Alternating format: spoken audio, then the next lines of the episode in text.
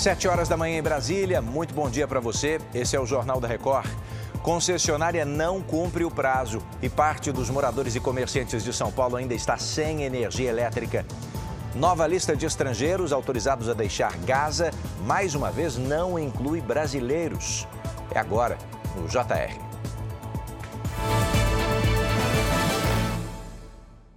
Oferecimento: Bradesco. Empréstimo na hora em três cliques é fácil.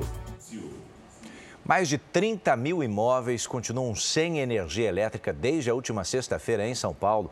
A previsão da Enel, a empresa concessionária do estado, era de normalização até ontem. Bom dia, Paula Viana. Isso não aconteceu, né?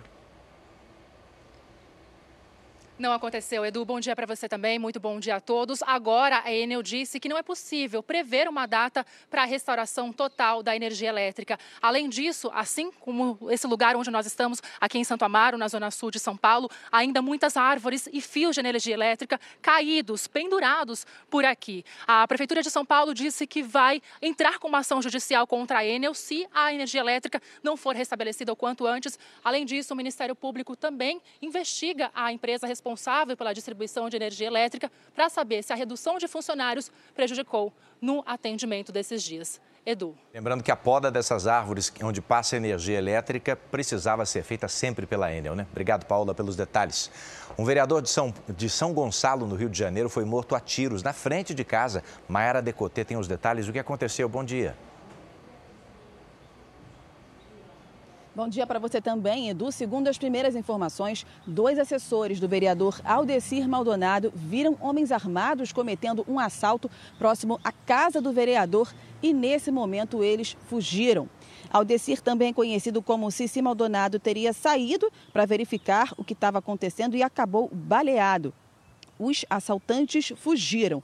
O vereador de 61 anos chegou a ser levado ainda com vida para um pronto-socorro da região, mas não resistiu aos ferimentos, Edu. Obrigado, Mayara, pelos detalhes. A reforma tributária pode ser aprovada ainda hoje no plenário do Senado. Hein? A proposta passou ontem na Comissão de Constituição e Justiça. Vanessa Lima tem os detalhes. Bom dia, Vanessa. Bom dia, Edu. Após aprovado no plenário, o texto volta para a Câmara dos Deputados, já que passou por alterações no Senado. A proposta prevê a substituição de cinco tributos por dois, um federal e outro que vai agregar os estaduais e municipais. Por se tratar de uma proposta de emenda à Constituição, não precisa de sanção presidencial e deve ser promulgada até dezembro. Edu. Combinado, Vanessa. Obrigado. Olha, os brasileiros na faixa de Gaza estão fora da lista de estrangeiros que receberam autorização para deixar o território hoje. Essa nova relação tem 601 pessoas de vários países. Os brasileiros receberam uma mensagem da embaixada afirmando que a saída do território deve acontecer amanhã, quinta-feira, mas ainda não há qualquer confirmação oficial. De volta às notícias da sua região, mais informações no Fala Brasil às 8h40. Bora para a próxima.